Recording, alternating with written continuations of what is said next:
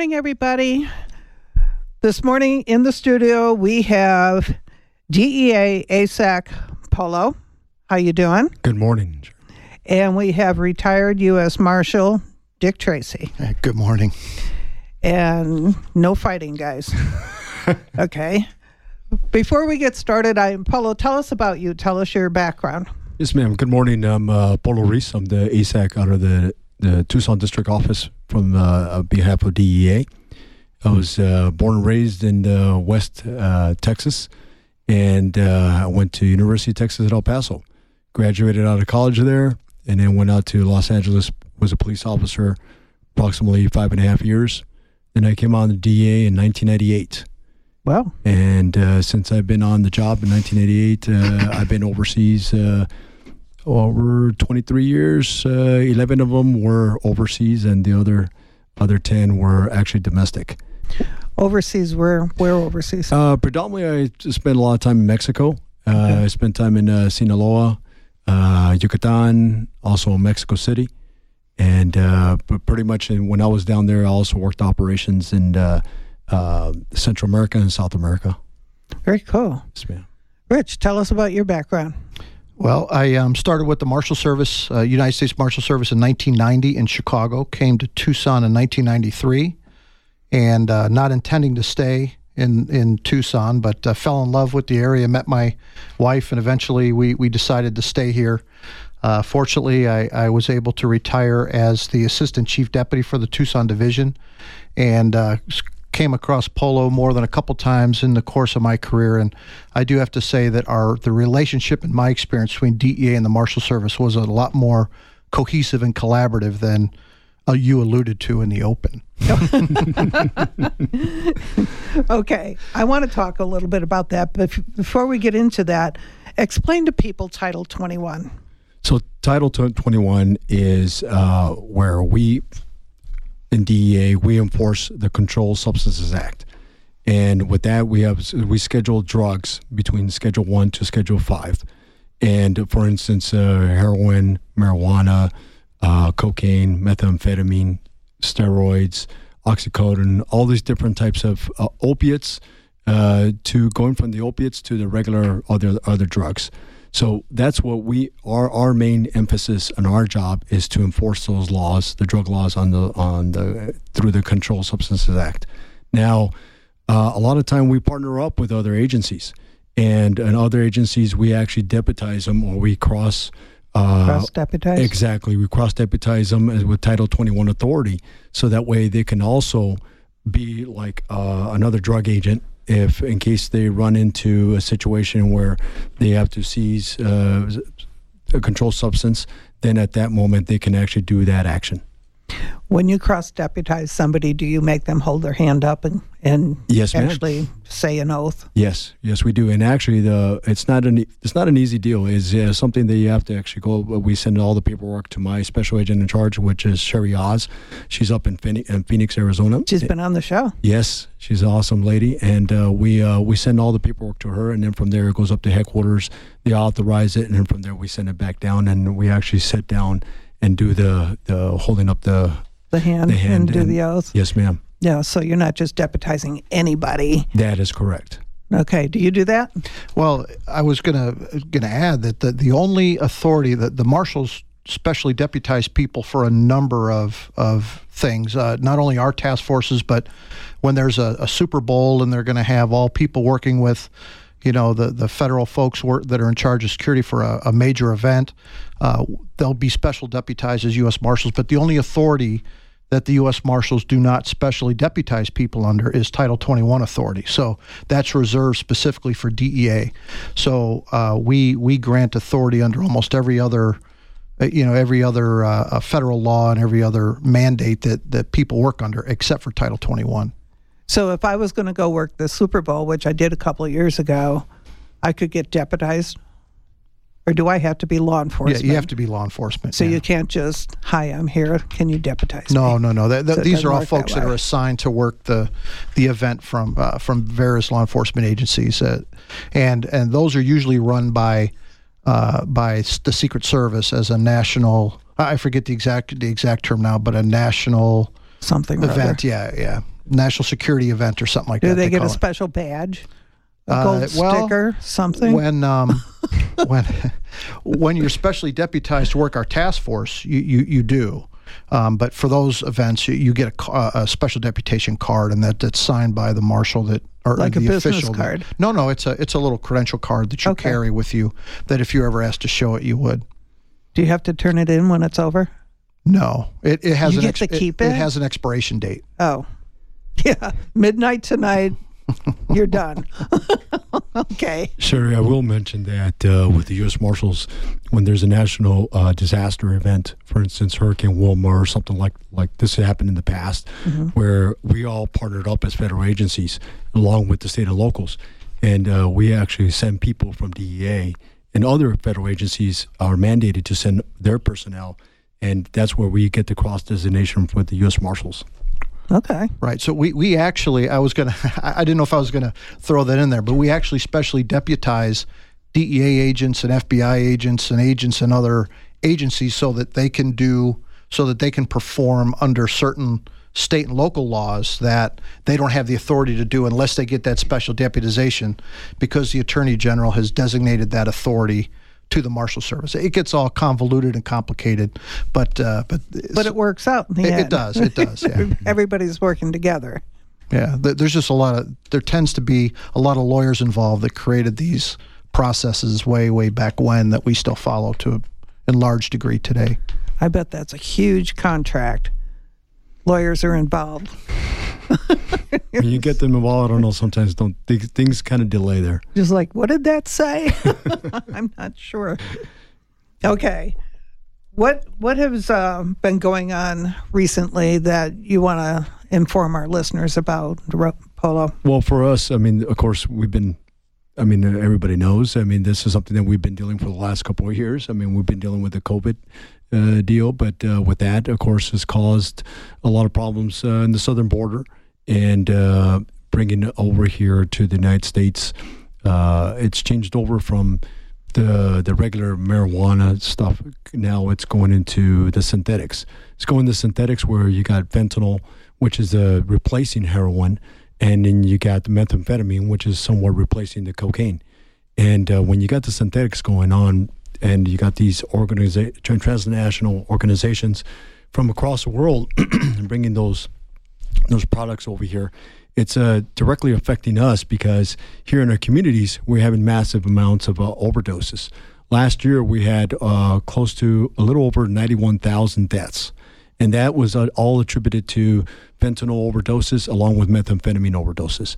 So one of the problems that we're facing is that now the or- transnational organizations are changing over the structure where no longer do you have to shoot up something, no longer do you have to smoke something. Now you just pop a pill.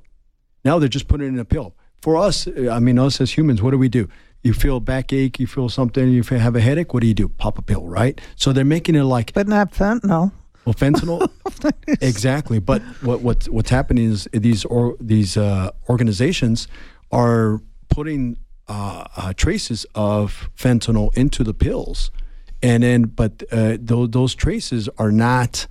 Uh, uh, tracked, you know, they're not monitored. So you can get that one lethal dose. We tested over 27% of all fentanyl that we have seized is all, it comes out to the uh, lethal dose.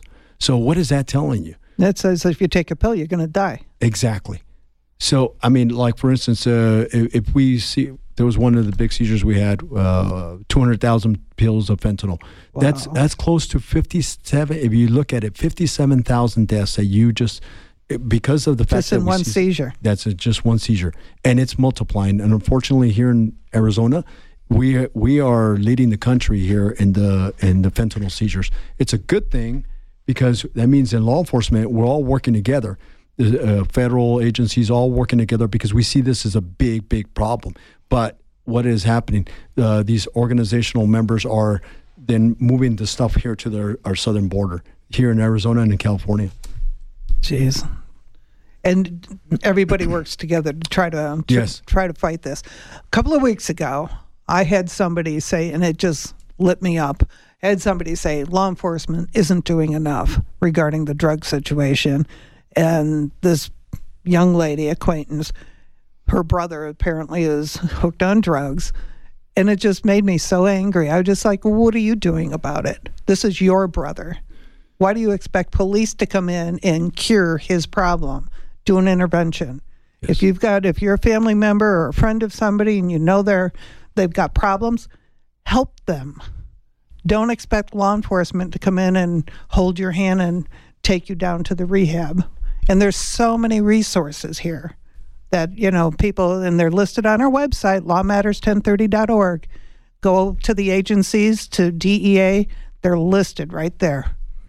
And, you know, let's let's help ourselves, not expect somebody to come in and and fix your problem. Exactly, and uh, we all had members. I mean, I know I have had family members at one time or another addicted to something, mm-hmm. and uh, whether it was tobacco use, to whether to something, and but the intervention is very important. Yes. The family member. Now, if that person doesn't want to do it, then they're not going to do it. You can lead a horse to water, but you can't make the horse yeah. drink the water, right? Exactly. So at the end of the day, but the main thing is if if you see it, you got to attack it, and you got to uh, intervene so that way that person, you at least you tried. And, and you tried and you put in your conscious. That person dies and you didn't try, then you'll go, oh, I should have done something. Exactly. Well, it's too late. And our part, what we do, what, what, specifically in the last couple of years, what we ended up doing now is more a demand reduction. We've always had that where we actually go to the schools, we actually go to the hospitals, we go to the businesses, and we explain, look, we're not bad people as drug law enforcement officers, we're not bad people. What we're trying to do is just trying to educate you, and we're trying to show you what the problems and the ills that happens because at, at, any given day somebody like i told you becomes addicted to something and that person it, it's a trickle down effect yeah. one doesn't really think about it and one says oh well it's it's a victimless crime and it's just a person going to do but many times that person has has to pay money to to pay for for for the drugs right so sometimes that person doesn't have a job. Well, no, they're out burglarizing you, people. Exactly. You, you you park your car at, for instance, Park Place Mall, right? And then all of a sudden, next thing you know, uh, that person goes and, and, breaks into a car and then or steals your catalytic converter.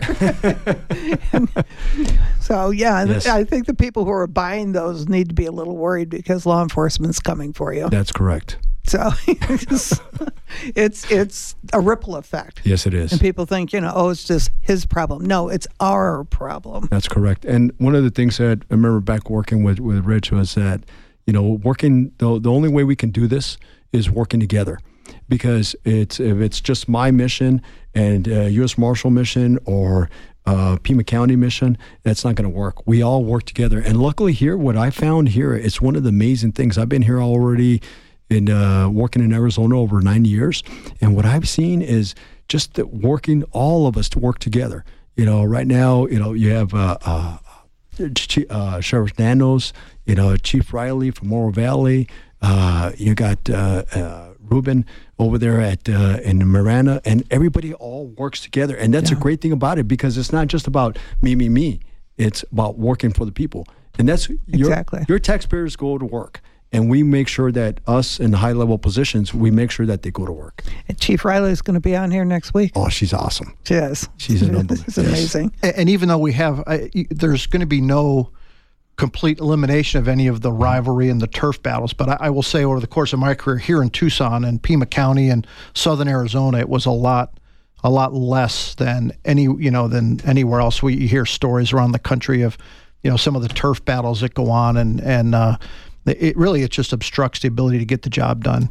And, and the citizens suffer in the end. And I think here in Pima County in southern Arizona, we everybody that I've ever dealt with, again, some of the some of the smaller battles aside, have all still wanted to get you know get the job done and accomplish the mission and work together to the extent that uh, that's absolutely possible.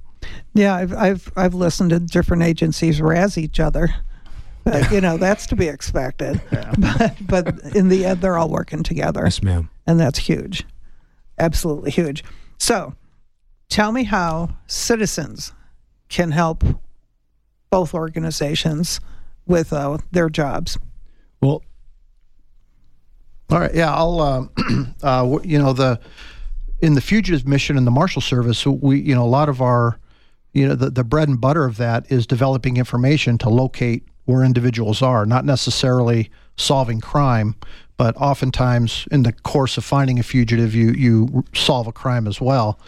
But uh, you know, developing that information, we rely uh, on tips from people that we either go out and interview or people that call 88 crime and provide us information on where people are because we've advertised that someone is, is being looked for. And that doesn't mean we've put up a billboard or done a radio ad. I mean we've gone out into the community and let people know that someone is uh, is wanted and let them know how they can provide information anonymously. And, and a lot of those cases are solved um, by by per, that piece of information that comes from a member of the public that we hadn't we might not have gotten otherwise. And, and it might seem obscure to the person who's providing it, but when you couple it with the information that the investigator has, all the other could, puzzle pieces. Yeah, it could fill that, it could finally create that bingo moment where you've changed the trajectory of the investigator and the fugitive and put them on a course to intersection which is where the arrest occurs so that's what we that's what we always used to say is you know the fugitive is on a path we're on a path and our, our goal is to make those lines converge and cross one another where we can effect an arrest and then doing that safely and all those kind of things then come well, into play. Well, isn't that what happened with uh, the man and woman that escaped and they were found up in uh, the U.S. Marshals tracked them down the up to Kingman escaped. They wound up in the national forest, and that that was a um, that was a uh, uh, a call from someone. I mean, the, we flooded the media with information about them because right. we were we were concerned that they could be anywhere in the country. I mean, the, that investigation ranged from them being on the Mexico, or I'm sorry, the, the Montana Canadian. Canadian. border to you know any number of places, and and in the end, they were found uh, on a national forest in in northern Arizona by a uh, by a, an unarmed Forest Service employee that just happened to be driving through the rest areas and saw a vehicle that we had identified, you know, and um, they, they were in custody shortly thereafter. That's awesome. Right. So that's, that's, putting that's putting those lines. That's a perfect example of those of us trying to get those lines to cross where we are now. Okay, we know where coming you are. Exactly. Coming for you.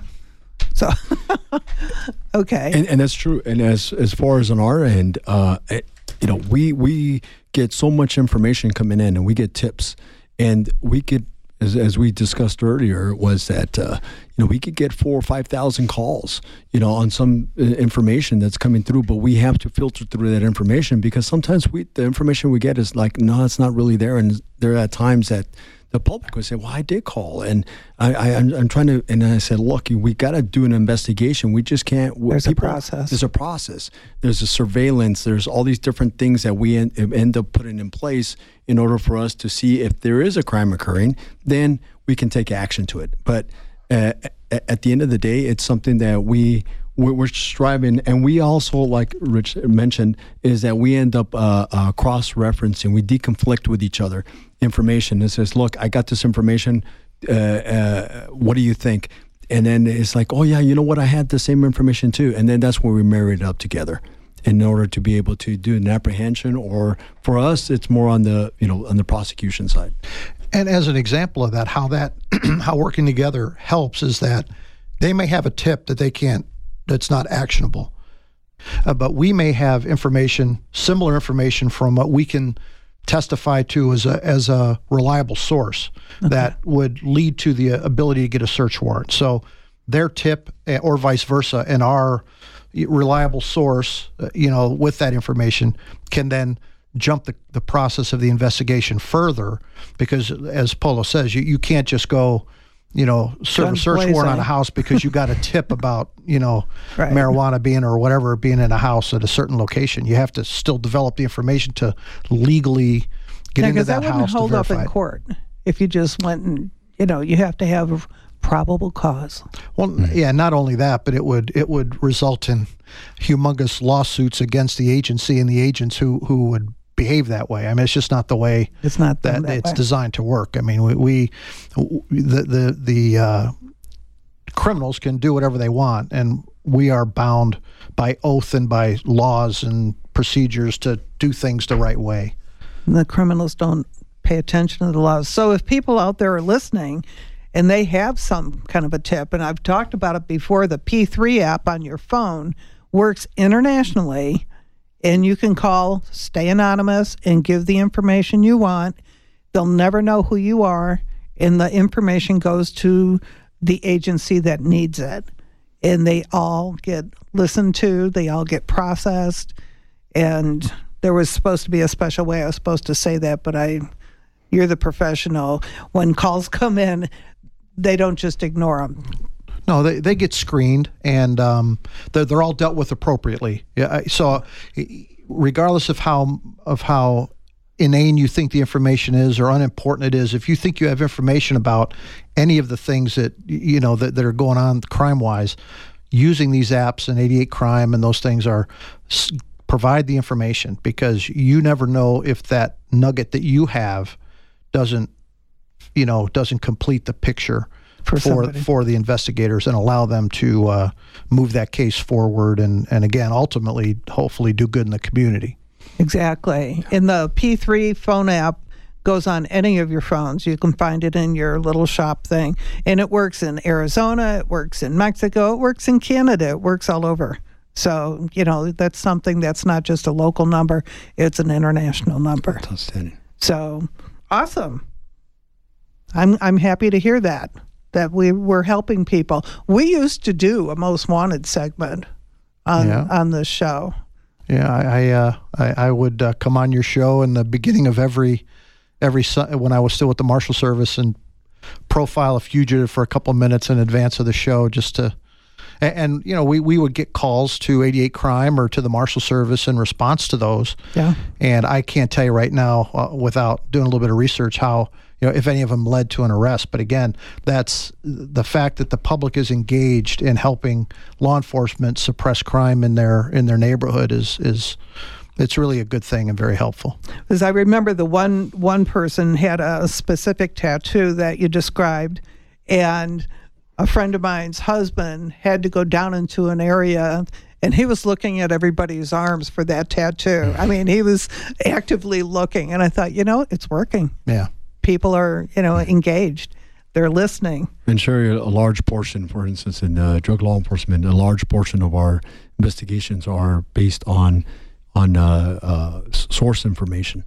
People coming in and calling in, and people are sending tips. That's where we actually end up getting a large portion of our tips uh, and our investigations to push it forth. A lot of people think sometimes that, oh well, you know, you know everything. Um, uh, you know, just you know everything that's going on my phone and you know everything. And I said, it doesn't work that way sometimes.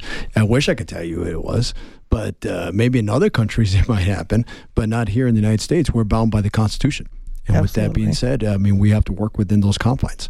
So, uh, but uh, we can't do our jobs without the people here in the, the we're here to protect the community. We're here Yeah. to protect them and serve the community. So at the end of the day, we want to make sure that they get their, their, their uh, bang for their buck. Exactly. Exactly. Okay, we're going to take a quick break. We'll be back in a few. This is Deputy Chuke with Pima County Search and Rescue. Save your phone's battery life so when you get lost, we may contact you. Wearing bright colors that can be seen from a distance helps the effort. This is a rescue, not a scavenger hunt. Law Matters live show airs every Saturday morning at 8. On our next show, Oro Valley Police Chief Riley and internet sensation Officer Greg join our conversation. We can't do these shows without your support. Please go to lawmatters1030.org to contribute so we can keep the lines of communication open. Law Matters podcast can be found on iTunes, Google Play, and lawmatters1030.org. This is Colleen, a volunteer with Pima County Search and Rescue. If you are hiking with children and pets, you need to carry the extra supplies they can't. Remember, one quart of water per person per hour, and when it's half gone, turn around and start down.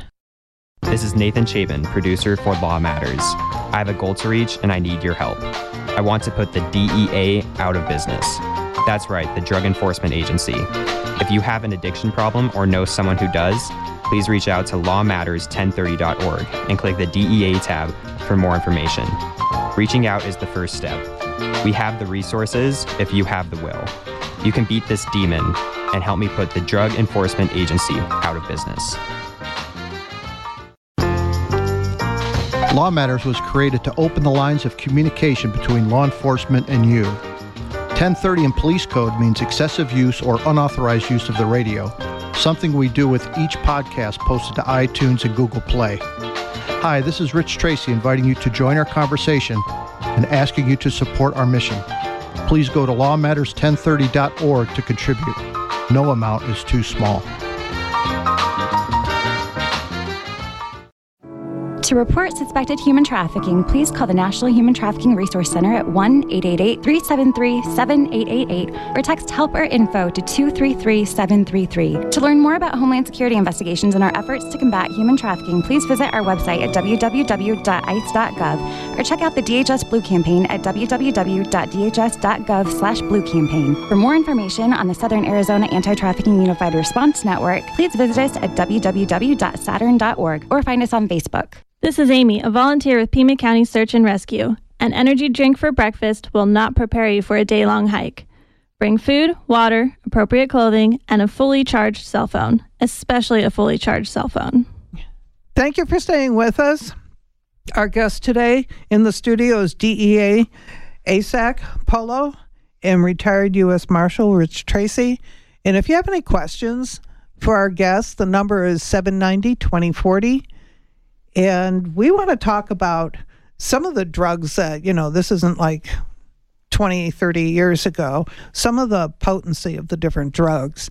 What can you tell us about that? And going on the on the on the opiate side uh, of things, what I've seen, like for instance, uh, going back almost 30 years, close to 30 years in my time in law enforcement, back then it was all about marijuana, marijuana, maybe some cocaine, uh, from what you heard here in the United States, uh, you heard uh, the biker gangs uh, with the methamphetamine, but uh, it was far different, far different from 30 years to now.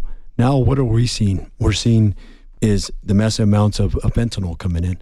So, what what these transnational organizations have capitalized is no longer do you have to shoot up something. Now you can pop a pill on it, and that is giving you the potency of almost like if you had something uh, China white, for instance, is about 98%, 99% uh, pure.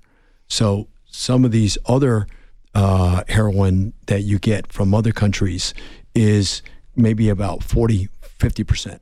So in the purity rate. Now what the organizations are doing is adding fentanyl into it. So now you're upping it to about 95, 98, 100%. And that's where you're having to have you're having to have the, the, the overdoses occurring. So that is affecting us tremendously, and especially our communities. It could be your, your cousin, it could be your nephew, it could be your son, your daughter, it could be your mom. Students, at, Students. At, at, you know, they're in the dorms.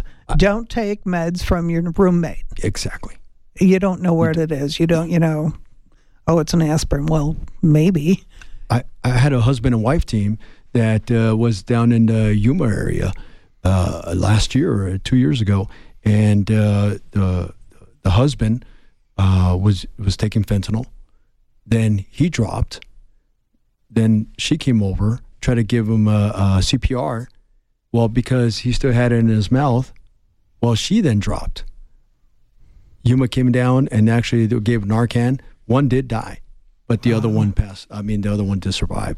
But that's where I kind of go on, on the potency of these drugs. And one doesn't realize just because, like I said, it's just two grains is over a lethal dose. So what have I seen is like, for instance, a marijuana. That's kind of like uh, here. I know here in Arizona, it's kind of, but it's still for us, it's a federal crime. Right. So if you're found with marijuana, you're going to get prosecuted uh, quarterly on the federal side. Uh, but what we're seeing is the the purity rate of marijuana, for instance, a lot of the marijuana growers that are in California, Oregon, those areas in the West Coast, they're all, uh, you get a lot of the the organizational members from the East, East Coast. They're coming across crossing Arizona. They're going straight to uh, to those areas, and they're picking up, you know, marijuana, and they're shipping it out to the to the East Coast. So, and methamphetamine for us, as I told you earlier, it was at one time it was a biker problem. It was just something that was manufactured by oh, it's a you know, no big deal. But now we're just have so much of it. And uh, during COVID times, it went up to before COVID, it was at seven hundred dollars a pound. I remember going back when I was a local narc in L.A. and I mean, I remember buying a, a, for a pound. I mean, for an ounce, I was paying about ten thousand dollars as Oh, an, an, an undercover capacity, of course. But Thanks for specifying that. Yeah. but I, I mean, you see it now. It's going seven. It was going for seven hundred dollars a pound. So, and then COVID hit, and it went up, skyrocketed up to three thousand. So what, what what happened? Well, because a lot of the, the ports were closed, and and plus uh, uh, uh, foreign nationals weren't allowed to come in because these criminal organizations utilize foreign nationals to come in with the, the you know smuggling illegal drugs and stuff like that. So it's skyrocketed. So then they started going into well, let's go start recruiting U.S. citizens you know, and start getting them because for them, they're allowed to go down south and they're allowed to come back up north. So then that's where we started seeing a rise. The the still the rise of of the, uh, the amount of dope was uh, the price of the dope was still up, but then we started seeing you know uh, more arrests uh, and more seizures coming through. So we're still seeing them over here, you know, and uh, but we still continuing our work. How does the U.S. Marshal deal with that? Do they just say, "Oh, here's a drug addict," and turn him over to DEA? Well, we probably don't deal with individual, you know, addicts on a, a on A an individual level, unless right. they happen to be someone that, that we arrest, and then that usually whatever assistance is available to them comes out during the court process, either pretrial release or probation down the road or drug programs in prison. So, but but on a general again on on a general basis, if we come across information in the course of a fugitive investigation um, eh, that that would be helpful to DEA in a in a broader context, we certainly pass that along. And by having deputy marshals assigned to DEA strike forces and task forces and w- working at the DEA office, you know, we're able to facilitate that so much easier by you know, simply instead of having to go through official channels where it's two people are talking over a desk in a squad room about that information, and and that really makes it actionable quicker, and and makes everybody more effective. I could think of uh, about uh, going back maybe about 10 years. There was an investigation we were working together, and uh, there was a high level, high level trafficker that was uh, based out here in the in the Pima County area. And this individual, it turns out, uh, was connected to one of the cases that the U.S. Marshals were working. Well, because of our interaction, says, "Oh, guess what? This this person is involved in this and this. Oh, oh, that's my target." And unbeknownst to us, this person was here, and it was a foreign national living over here. And uh, but we ended up doing a successful uh, investigation on that, and we seized a lot of dope, a lot of money, and a lot of weapons. So when you seize all this stuff, do, what do they do with the weapons and the money and all that? What, what happens with that part of it? Okay, well, like for instance, the the money it uh, it's taken in custody, then it gets taken. Um, Because that's evidence. yes, it's evidence. But then what we end up doing, we actually take it to a bank, and then of course they do the counting. They give us a cashier's check. From that point, we then actually give it over to Marshals. to the U.S. Marshals. And you spend it. Well, no, no, no. Because I, I will tell you now, th- this has evolved immensely since the time I did it. But when I first came to Tucson from for two years, from 1993 to 1995, I was the person that did that. They used to call it at that time the National Asset Seizure and Forfeiture Program. So I was the one that received all of the evidence from primarily DEA and other Justice Department agencies, vehicles, you know, uh, uh, jewelry, houses. I think at one time I was probably one of the largest real estate agents in Tucson because I had, you know, I, I, I would have, I would have in those days, I would have belonged to the million dollar club of any or of any real estate agency here in town. Love because I now I wasn't actually selling those houses, but once they were forfeited by court order, then we would sell them and the and the prof or the the proceeds would go to what they used to call the national uh, the the asset forfeiture fund and then those would be distributed according to law. But I, I will say just as kind of a i always had a this is where i had an argument with dea back in those days because they would seize gold jewelry right? And they would have it appraised at replacement value right, so we for example uh, i remember in particular some gold pistol grips that would fit a 1911 uh, colt 45 pistol right? Wow. and the, they had diamonds on them and they had the initials of the person they seized them from. And i mean there's a lot of money in in the dope business for sure. I think that's that's probably not much of a secret.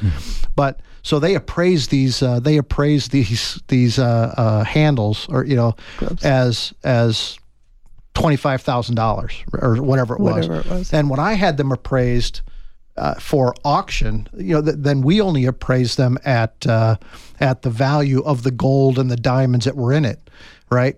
So, so DEA would write up their case. They seized, you know, a million dollars worth of jewelry, but when I sold it, I probably sold it for 25 cents on the dollar Right. at auction because it was all all we could auction it off for was jewelers or people that wanted you know the gold and the diamonds that were that, they're gonna weigh it it. up right Yeah. Yeah and, and so the the value went down so that was always a running kind of a running uh, ar- argument so to speak that I had with DEA at that time was the replacement value versus the you know versus the actual value of the of Yeah. the materials of the jewelry And it, once it's melted down, they don't. It doesn't matter. Right. That's it. It's gold, it's gold, gold is gold, diamonds are diamonds, and there's a value based on you know the value of that particular material. So That that that was fun. That. so what? no, and he's right about the asset forfeiture fund, uh, and that's where working with our partner agencies, and uh, especially in the state and local side, where funds may be tight, and uh, at that moment, that's where if there's an uh, uh, police department that's working with us, then they can do what's called a DAG, and uh, they can actually put a a uh, a request to get some of that funding, and that actually helps the local police departments in in the states, um, the state departments uh, for patrol vehicles, vests. I mean, all these different Equipment. things, equipment that they need in order for them to go out and do the job. Because uh, we all know that uh, fu- funds are tight right now. Oh yeah, absolutely. So do the funds that are um, gotten here in Arizona stay in Arizona, or is it nationally distributed? Like all the agencies share. Well, I. I You know what I'm I'll- saying? I'll, I'll I- defer. I'll defer to how it works since 2017. but back in the day, if if nobody applied for it here in Arizona, right, we used to call that asset sharing, right? So if there wasn't an asset sharing request based on a case, like usually, if a state and local agency was involved in the case, mm-hmm. right, that and and when they would do a request, an asset sharing request, and that would be adjudicated and determined by the Department of Justice by the U.S. Attorney, essentially, and then that whatever proceeds or assets. Sometimes, you know, if they seized a vehicle that Tucson Police or you know, or or uh, Pima County wanted as a to put into official use, they you know that would that asset would then be given to them, but they had to be involved in the case, and some of that money was then I think used later for nationwide grants. So it really is a little bit of a little bit of both, but the activity of a local agency in a particular case often led to asset sharing going back into the specifically into the community where the original Where crime occurred. Right. Okay, that's what I was wondering. It made me think of when I was driving through Georgia. I saw a squad car. It was, you know, police. I think it was Atlanta police. It was a Corvette, and I'm like, "What the heck?" And then I found out that it was, you know, a car that had been seized. And I saw another one in another state. I can't remember. It was a Camaro that had been seized. How come we don't have any seized cars running around our streets? We actually do. uh, Oh, okay. Are they undercover? yes, ma'am. Okay. Well, all right. so much for that. You'd be no, surprised. these were these were not undercover. These were like police. You know. Thought nobody's gonna outrun that guy. and, and and it goes into what we were talking about earlier, also about uh, the tips. You know, uh, for us, for instance, you give a good information on uh, uh, somebody moving the, uh, some illicit funds, uh, illicit monies. We seize those monies, then uh, we're able to uh, give a percentage to that person. And if the person gets anonymous, but they want to get reimbursed, I mean, they want to get paid for the information they provided, that's where we come in. And uh, the person gives us the information, we go and seize it, and then we go through the judicial process, and then uh, we can put in that person for that uh, reward. You know what? We didn't even mention that the um, 88 crime phone number, as well as the P3 app that works internationally. You create a code that identifies you, and you can be rewarded for your information. And what the heck? Why not? Christmas is coming. Turn in your neighbors. Exactly. Why not? we, can't, we can't do it without you. Exactly. They can't do everything without you. So, and the other thing I heard, and I was talking to Mike, and you know Mike, Yes. uh, he was saying that because marijuana is not the big thing anymore, some of the cartel have changed their crops to avocados. So if you're buying avocados that come from Mexico, you're probably supporting the cartel. So buy your avocados from California.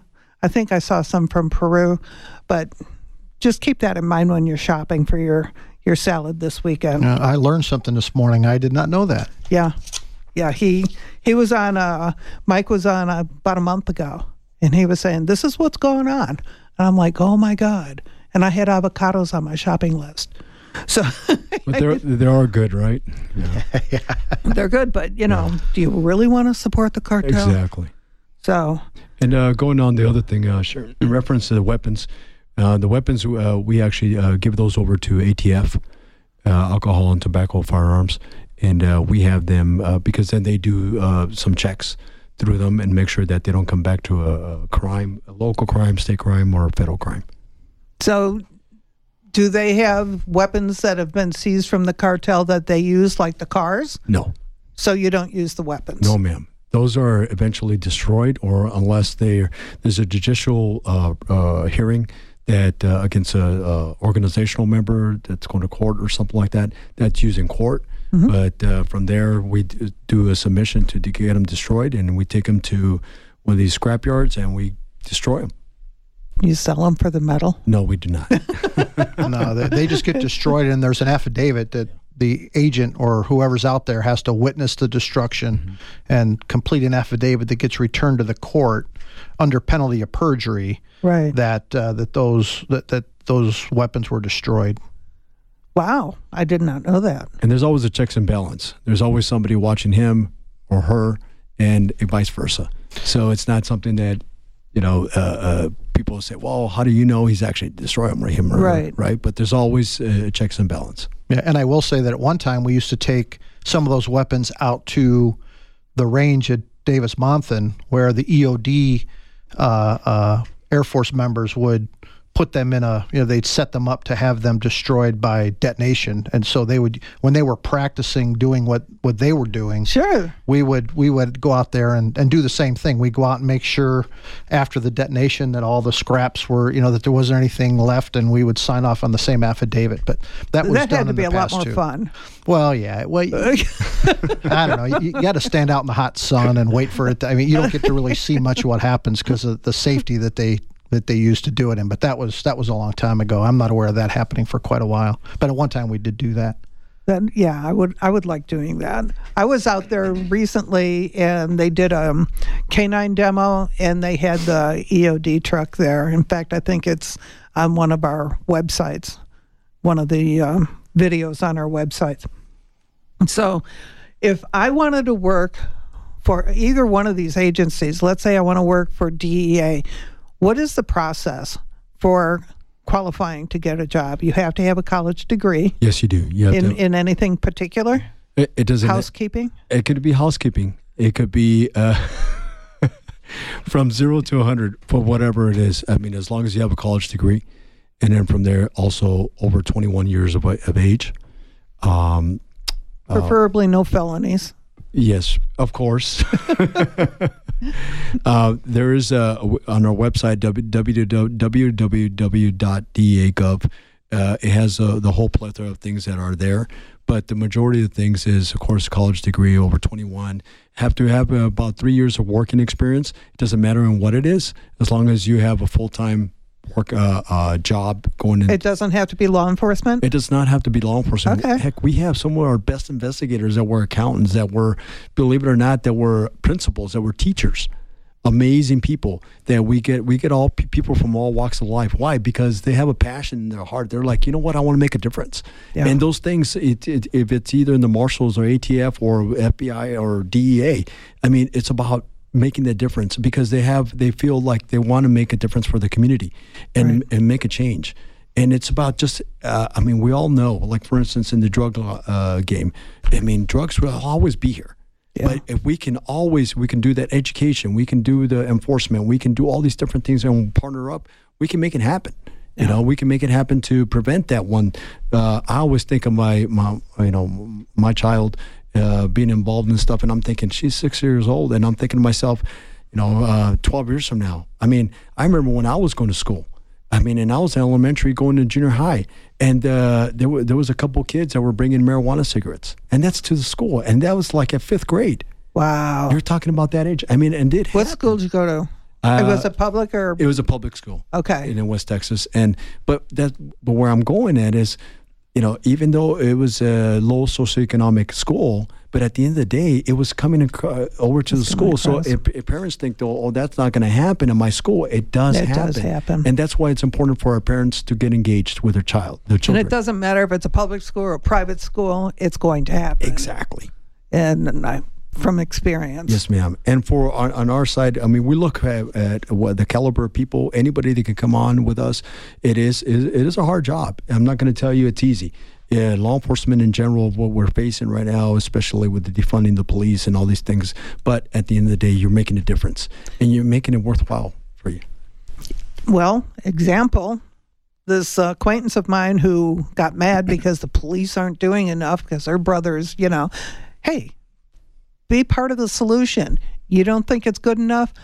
Join the department, fix it, That's correct. make And- it better. And sure, uh, we, we, we look at uh, also uh, at the thing of uh, if anybody wants to come on board and come down, they can call me.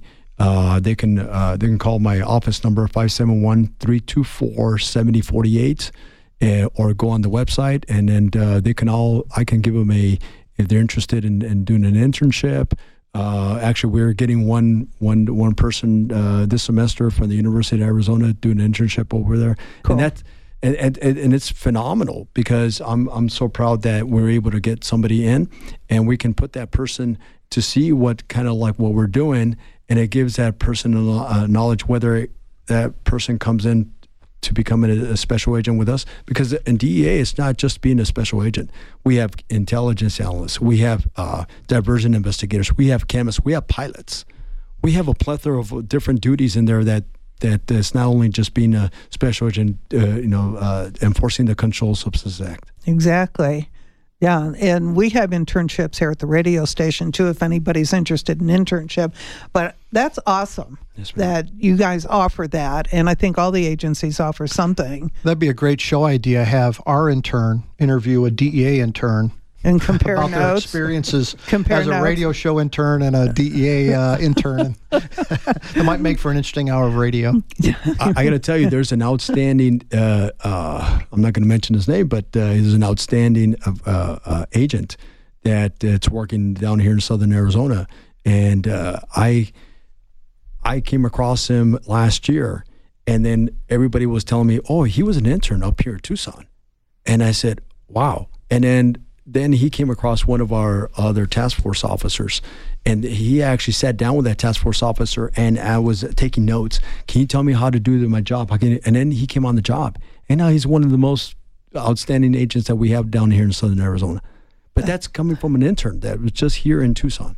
How old does the intern have to be? Uh, as long as they're going to school, uh, 18 and above, Okay. uh, or uh, but as long as they're going to college, they have to be enrolled in uh, the university, of- wh- whichever. See, we take interns, high school kids. Okay. So, and how old does the in- intern have to be for the U.S. They have to be enrolled in college as well. So they keep your kids out of trouble. That's in and what doesn't um, the police department have um, some kind of a The youth police program? explorers, it's it's actually part of scouting, but Okay. the major departments here have have uh, explorer programs. And I know DEA. I don't know. I don't think they have them here in Southern Arizona, but I know DEA has explorers in in New York City, and so do the Marshal Service. But uh, the, my uh, my son was a police explorer for the for the Oro Valley Police Department when he was in high school, and uh, the Explorer program is a great way to expose young you know young uh, young adults to law enforcement and the benefits of a career in law enforcement and the good that law enforcement does. Yeah, to better your and it keeps the kids out of trouble because you know they're learning all this. They've got great mentors. Everybody should get their kids involved in some type of a program like that because they're busy doing good things. They won't be busy doing bad things. Exactly.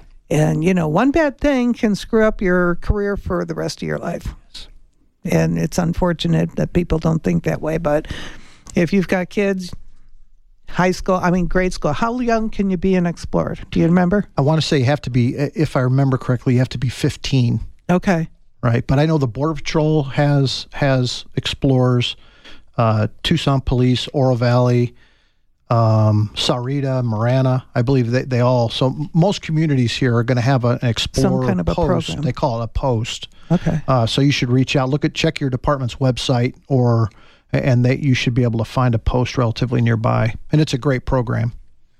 So tell me about getting on with the U.S. Marshal Service. What did, what did you have to do? Well, the the um, requirements are virtually the same, uh, except a, a bachelor's degree is not required if you have a requisite amount of prior law enforcement experience or military experience. And and that doesn't necessarily matter. I mean, obviously, law enforcement experience is what it is, but you don't necessarily have to be a, a military policeman or, or that in the or a military uh, MP in the in the service to be to qualify. Any any veteran would essentially qualify. So, but other than that, the the, the training requirements are. I mean, our academies are different, but how you get on, passing the background, getting your first office, all, all of those things are very very similar.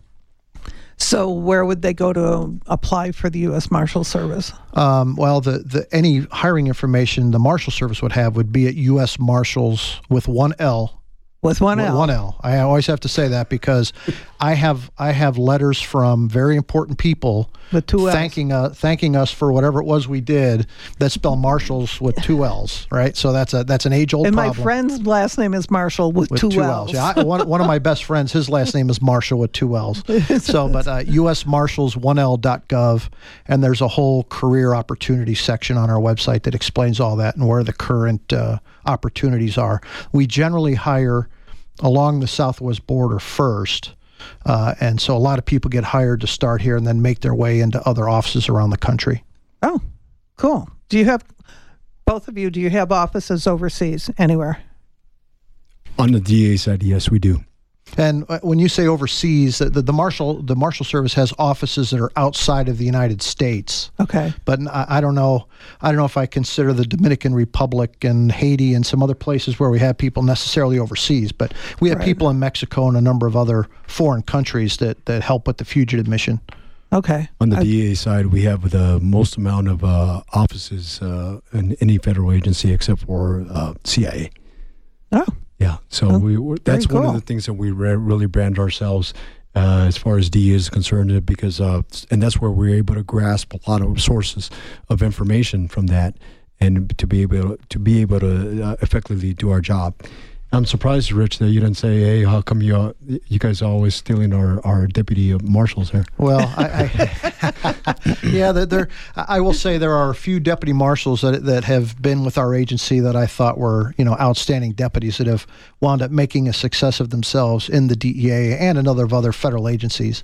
Um, uh, although there was a time when we had people coming to the marshal service from a number of other agencies, so we're, we're not always on the losing side, but we have definitely lost some good deputies to DEA. Well, I want to thank both of you for coming in today and, and educating us about what's going on with both the U.S. Marshal and the DEA service. And hopefully, our listeners have learned a little something. Next week, we have who do we have on? Oh, Chief, Chief Riley. Chief Riley. Yes. And internet sensation, Officer Greg. He'll be here. So, next next week, shop local, stay safe, and we'll see you next week.